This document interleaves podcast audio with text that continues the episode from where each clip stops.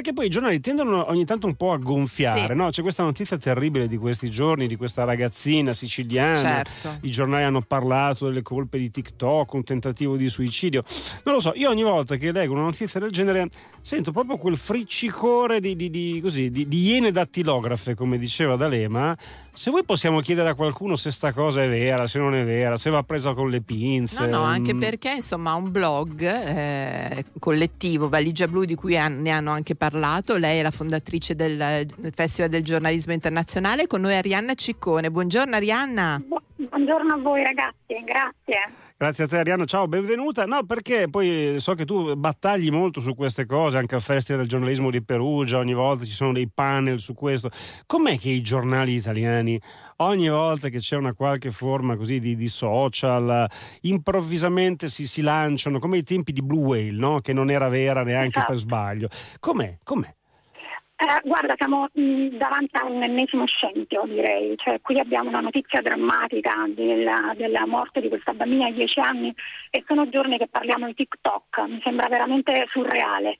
Eh, della storia di TikTok io non so come è nata, ma sembrano veramente le dinamiche delle leggende metropolitane, perché eh, di questa um, challenge, di questa blackout challenge, di questa sfida online davvero non c'è traccia. Io ho letto alcuni giornali che parlano di um, questa sfida che uh, spopola sul web, peccato che poi però sui social non ci sono uh, tracce di questa sfida. In più poi eh, altri articoli parlano di eh, ehm, casi, tanti casi, citando un sondaggio, un articolo del sito scuola.net. Se tu vai su quel sito, eh, lì non trovi niente, se non un articolo che cita un caso indiano, poi, ehm, del 2018, e tra l'altro le indagini smentirono questo collegamento con, con i social, con il web e questa sfida fatidica, fatidica di cui si parla. Quindi questo lo trovo assolutamente sconvolgente perché è giornalisticamente ovviamente un'aberrazione, ma anche eticamente è assurdo perché questo è un male ulteriore che si fa sia alla bambina che non c'è più, sia alla sua famiglia, perché non, non, non è giusto coprire in questo modo. Tra l'altro non so se avete notato eh, la foto della bambina, il nome e il cognome. Esatto, la foto, la foto. L'avevamo detto, Luca l'aveva Al- anche ricordato, certo. Alc- alcuni addirittura il quartiere dove vivono e tutto questo lede ovviamente sia il diritto alla privacy della bambina che non c'è più, io ho letto purtroppo in modo sconvolgente, mi ha sconvolto, cioè giornalisti che su Twitter si chiedono, vabbè ma visto che è morta eh, perché dovremmo tutelarla? Eh beh, questo è veramente aberrante e poi eh, oltretutto si rendono riconoscibili in questo modo identificabili anche le sorelline. Quindi è un, un male che si sta facendo sia alla famiglia che eh, alla bambina che non c'è più.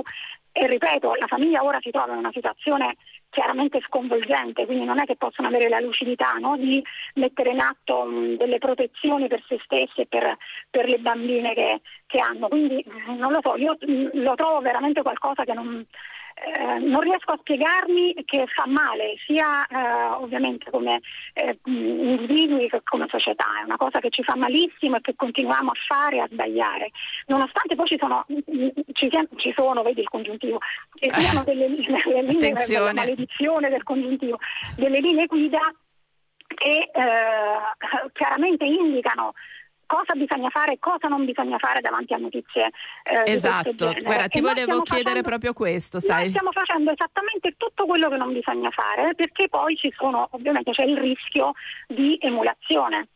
Ma queste cose si sanno quindi io non capisco perché si continuano a fare questi errori. Perché paga?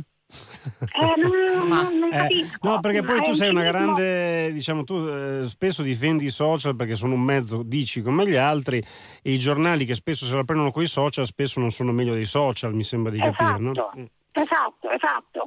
Eh, anche perché, ripeto, c'è un, un cinismo che non, non, non lo so, non, non, riesco neanche ad accettare. Ecco. Cioè, quindi il mio sarebbe un atto di accusa veramente feroce nei confronti di questi media che stanno coprendo in questo modo la notizia. Arianna, scusa, per concludere, proprio per, a proposito delle linee guida e del fatto che insomma i giornali, mi sembra di capire che poi insomma tante persone leggono i giornali e, no, e non solo tutto quello che succede sui social è la cosa reale, anzi fortunatamente lo parliamo qui tutti anche da giornalisti e fruitori di giornali, che, che, cosa, che, cosa, possiamo, che cosa si può fare come attenzione in questa direzione?